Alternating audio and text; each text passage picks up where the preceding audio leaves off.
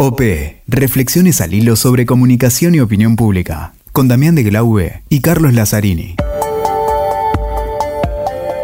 In American history, we're living through four crises at the same time. Caught on camera laughing about President Trump. Several world leaders mocking President Trump. Forward, it's going to be only America first.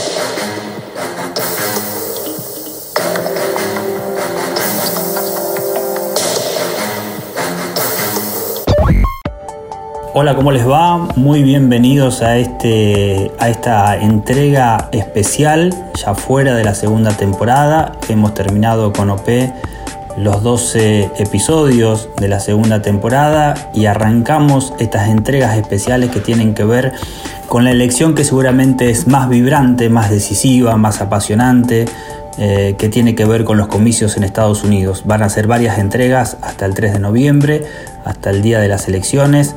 Estamos con Damián de Glaube y vamos a conversar en esta, en este, en esta oportunidad con Ana Iparaguirre, una de las consultoras más prestigiosas. Ella es argentina, pero tiene una trayectoria sumamente interesante en campañas en varios países de Latinoamérica, también en Estados Unidos. Así que va a ser un enorme placer poder conversar con ella, pero primero le damos la bienvenida a Damián. Hola Damián, ¿cómo estás? Hola Cali, así es, ¿no? Una campaña con un sistema político característico donde la elección es indirecta, se eligen electores y de ahí se elige el presidente, donde el que gana cada distrito se lleva a todos los electores de ese distrito, winner takes all. Así que en una campaña, creo yo, de las más interesantes de los últimos años, con muchísimos matices, con muchísimos elementos.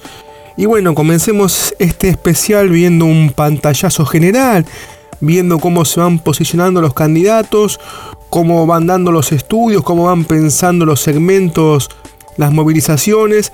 Vale que, acla- que aclaremos que el voto no es obligatorio, con lo cual implica otra dificultad a las campañas. Así que bueno, comencemos con estos especiales de manera muy interesante. Escuchemos lo que nos dice Ana, ¿no? Que también estuvo trabajando en Estados Unidos mucho tiempo.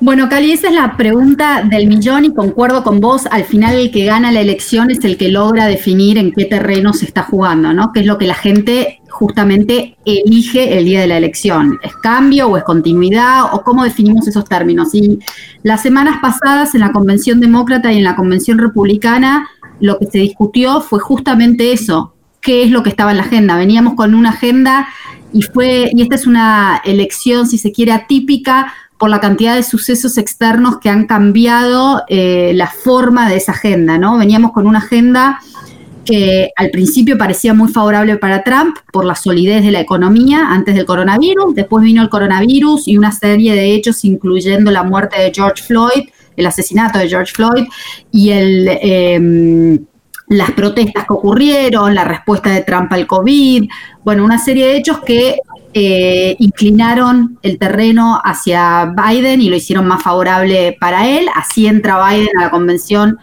eh, demócrata.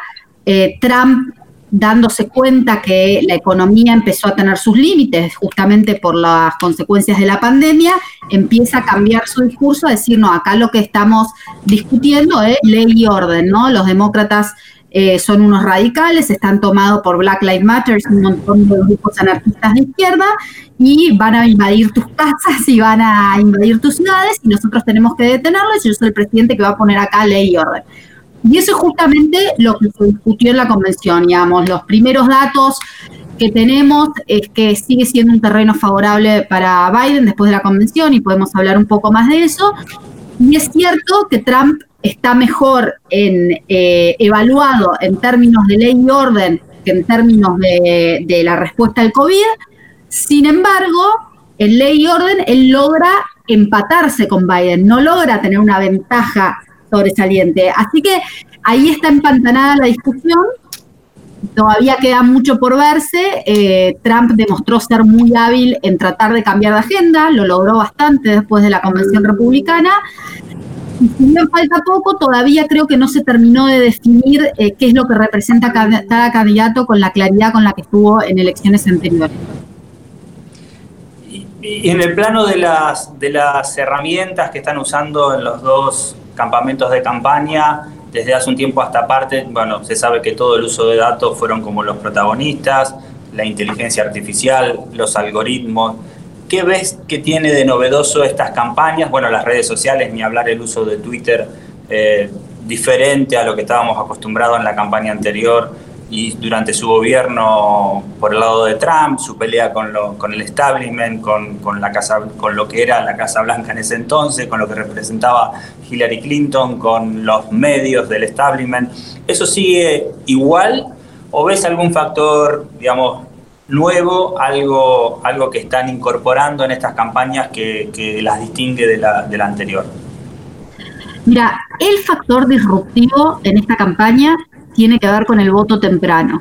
¿Qué quiero decir con esto? Como vos sabés y muchos de tus oyentes deben saber, en Estados Unidos vos tenés en la mayoría de los estados la posibilidad de votar con anterioridad a la elección por correo. Todo eso lo que genera es un cambio estratégico enorme. ¿Por qué? Porque lo que se dice, vos cuando estudias marketing político decís, bueno, la gran diferencia entre el marketing político y el marketing comercial es que en el marketing político vos vendés tu producto, entre comillas lo digo por supuesto, un solo día y al otro día ya venció y no lo podés vender más.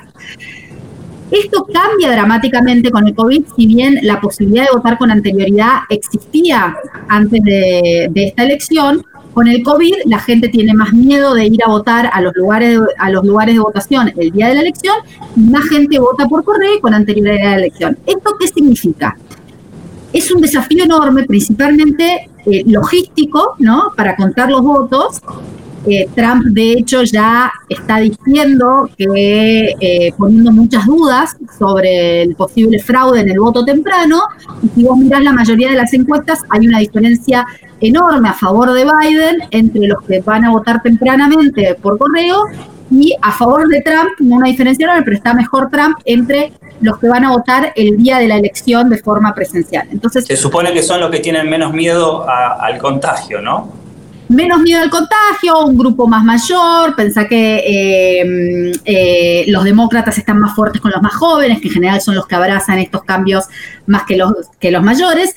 Al mismo tiempo tenemos el problema de que los que son, los que serían el equivalente a los fiscales, que no son fiscales, nada que ver, pero son los que eh, eh, ordenan, digamos, el proceso de votación en las escuelas o los lugares de votación, son principalmente mayores, entonces están teniendo un vacío de gente que ocupe esos lugares, eh, pudiendo generar más colas, y si se generan más colas, la gente se desincentiva de ir a votar y se va y no vota.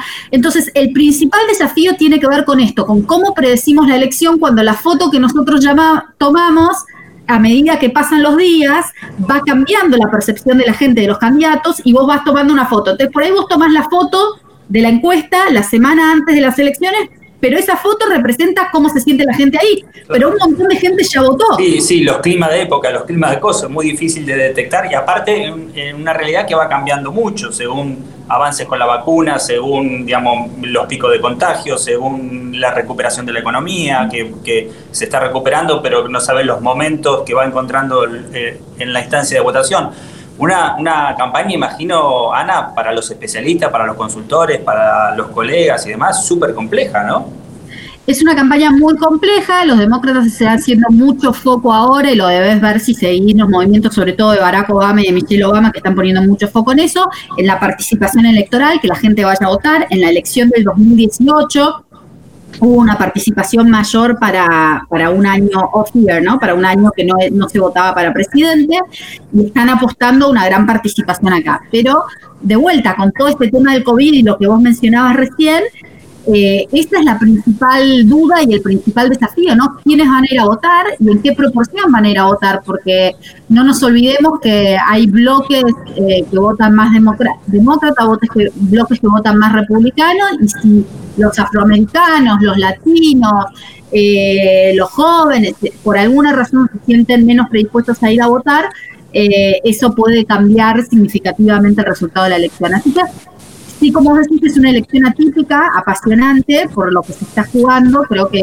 los norteamericanos en su mayoría son conscientes que se juega mucho ahora. No ha cambiado la relación de, lo, de Trump con los medios, ¿no? ¿Eso se ha mantenido durante de la elección anterior, durante su gobierno y ahora? ¿O hay alguna variación que ves ahí sensible, notoria? No, su relación con los medios eh, sigue parecida. Él, como vos sabés, es un, un maestro del reality show. Eh, y, y mismo en la convención republicana vos ves que él hizo un reality. Creo que es interesante, el otro día hablaba con unos colegas eh, de que, bueno, de repente Estados Unidos, nosotros siempre vos me preguntabas, bueno, ¿qué tenemos para aprender de lo nuevo que está pasando en campañas ahí, no? Y yo creo que se revoltió un poco la taba y hoy nosotros podemos enseñarle un poco a ellos, porque están discutiendo algunas cosas en las cuales en América Latina tenemos más experiencia.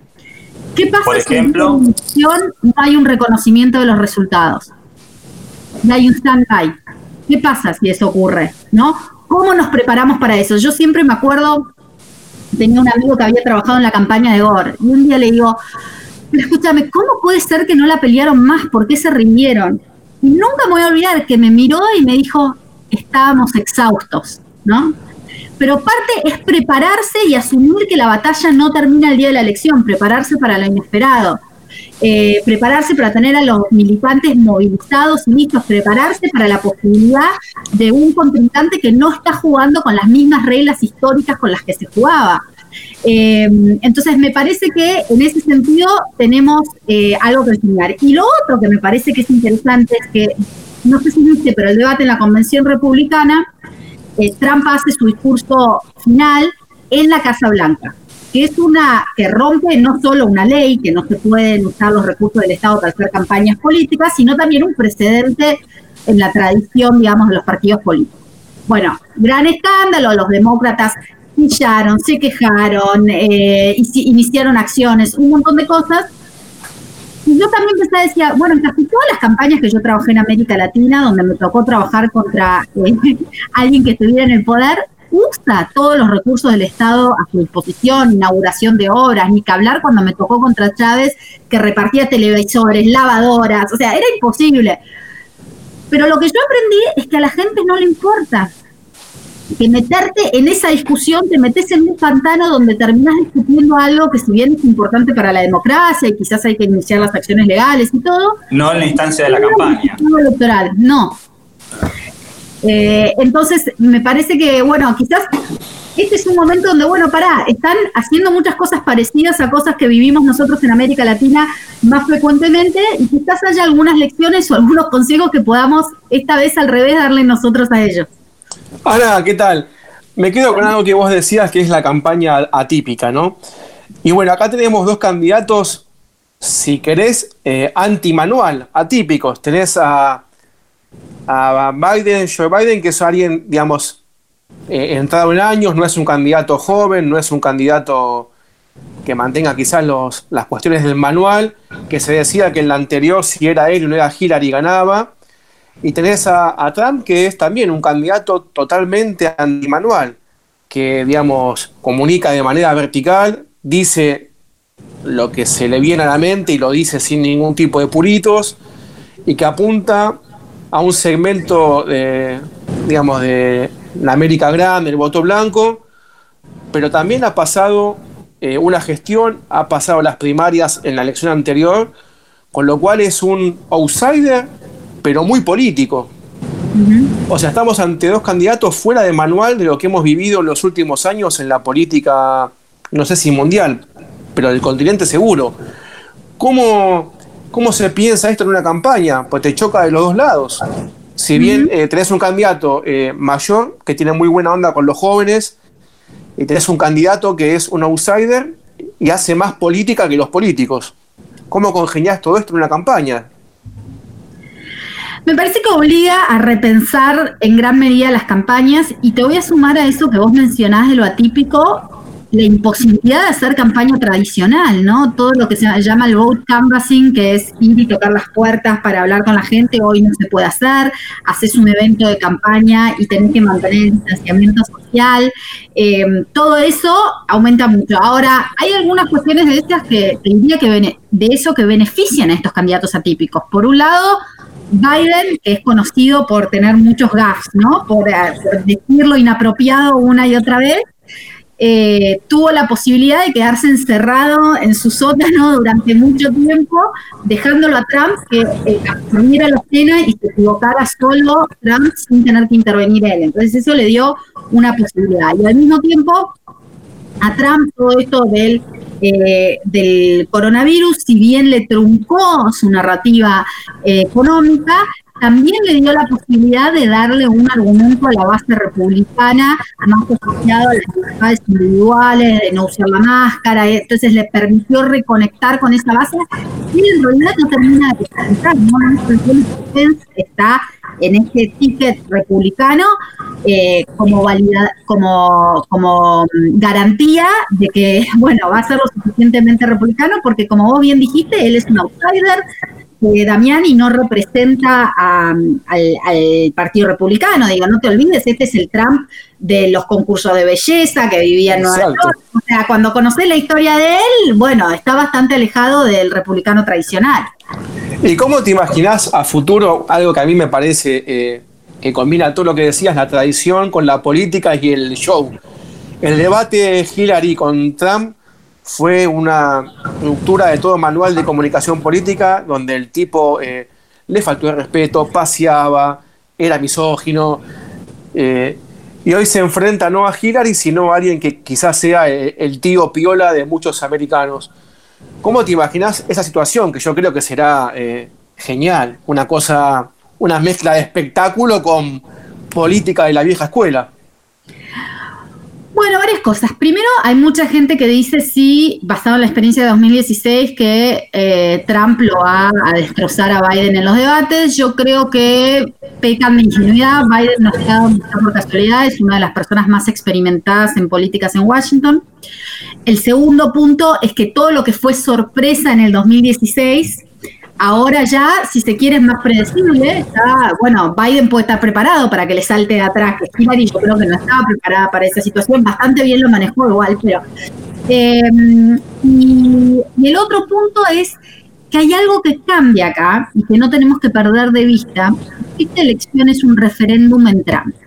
Digamos lo que digamos, al final la gente está eligiendo Trump sí o Trump no, incluso más que Biden sí o Biden no. Entonces, en este referéndum eh, sobre Trump, Trump sí o sí va a tener que estar un poco más a la defensiva de lo que estuvo, porque la gente ya vio resultados de su gestión y va a juzgar un poco los resultados de su gestión, de los cuales eh, Biden... No, no es la novedad, digamos. Dejó de ser la novedad. Exacto. Y yo siempre pienso también que la gente demanda cosas diferentes de un mismo líder en momentos diferentes. ¿Qué quiero decir con eso? Yo voy a volver atrás a algo, como estamos acá hablando entre argentinos, voy a conectar con argentinas, pero yo siempre me acuerdo de Daniel Scioli, que la gente le permitía esa ambigüedad, y le permitía esa ambigüedad y decía, bueno, él puede, eh, y cada uno se imaginaba que después cuando él se definiera iba a ser lo que yo quería que él fuera, ¿no? Y eso le permitió tener una base electoral de apoyo grande, y cada uno pensaba que Daniel no decía nada y cada uno pensaba que él representaba lo que él quería, ¿no? Y eso fue bajando, bajando, y en algún momento la gente dijo, no, pará, si vos querés ser presidente me tenés que decir qué vas a hacer, cómo vas a hacer, con quién lo vas a hacer. Yo ya no me alcanza con que sigas en ese mundo vago sin definirte. Y yo creo, extrapolando eh, mucho, me parece que no es lo mismo lo que la gente está dispuesto a permitirle a un candidato a presidente que a un presidente de los Estados Unidos en un debate. Y lo que le está dispuesto a demandarle en un debate a un presidente de los Estados Unidos en un momento tan álgido como este, eh, donde tenemos la economía en jaque, la salud en jaque, el posicion- posicionamiento internacional de Estados Unidos en jaque. Entonces me parece que lo que pudo haber sido jocoso o incluso lúdico en un momento, ahora puede hacer cuestionar a, eh, a muchos. Hoy de hecho salió una, eh, una eh, un, los, el resultado de los, del análisis de las elecciones de dos mil dieciocho que hizo el Pew eh, Research, y lo que muestra es que los, indeci- los indecisos o los independientes que habían votado en el dos mil dieciséis por, Biden, eh, por Trump por un margen creo que de dos puntos, en el dos mil dieciocho votaron por los demócratas por un margen de siete ocho puntos. Entonces, si eso realmente se sostiene, eh, puede ser un cambio dramático en esta elección. Y la última, Ana, me dejaste, Cali, que me tocó un tema que me, que me fascina, el tema de la investigación de los datos de opinión pública.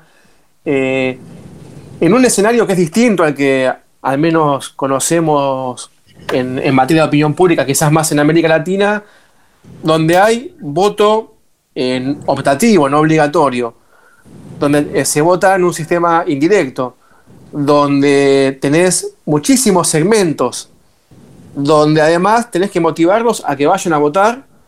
¿Cómo se investiga? ¿Cómo llegás a investigaciones que sean más o menos fiables? ¿Cómo lográs ese filtro de cosas en, en, un, en un escenario tan, tan disímil? Uh-huh. Bueno, también, este también es el tema que a mí me apasiona, y me apasiona tanto en Estados Unidos porque la cantidad de datos que hay disponibles para, para no tener solo hipótesis de lo que pasó, sino realmente poder validar esas hipótesis es fascinante, ¿no? Eh, varias cosas. Primero, hay un cuestionamiento ahora sobre la calidad de los datos de opinión pública, eh, presumiendo que en la elección del dos mil dieciséis habían estado erróneos. Y eso no es del todo cierto. Exacto.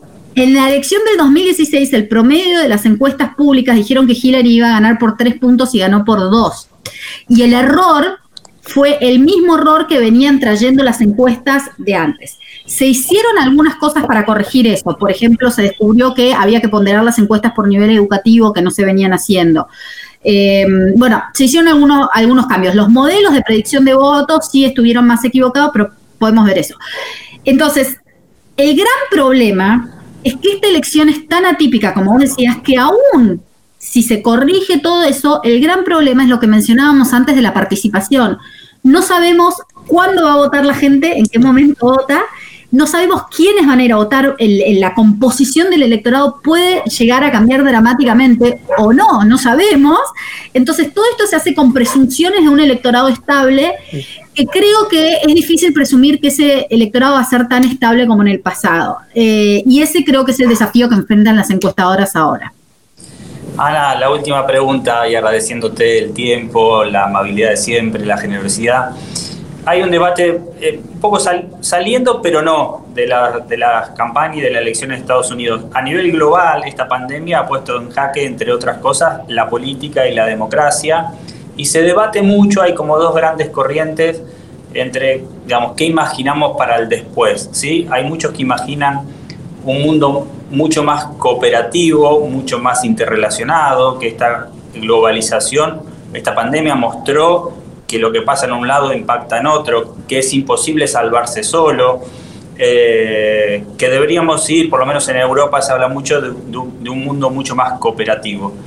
Sin embargo, hay otros que dicen la teoría de cerrar fronteras, de cerrarse, de protegerse, de amurallarse, de aislarse del otro, de, de nada, un poco la primera reacción ante el virus. Cierro, cierro los vuelos, cierro los aeropuertos, me cierro y protejo a los míos, que un poco fue el debate en la elección anterior que le permitió a Trump, me parece, proteger a una cierta clase norteamericana eh, de, de la afuera, de su pérdida laboral, era otro el tema, pero también de ese nacionalismo, ¿no? De cerrarse.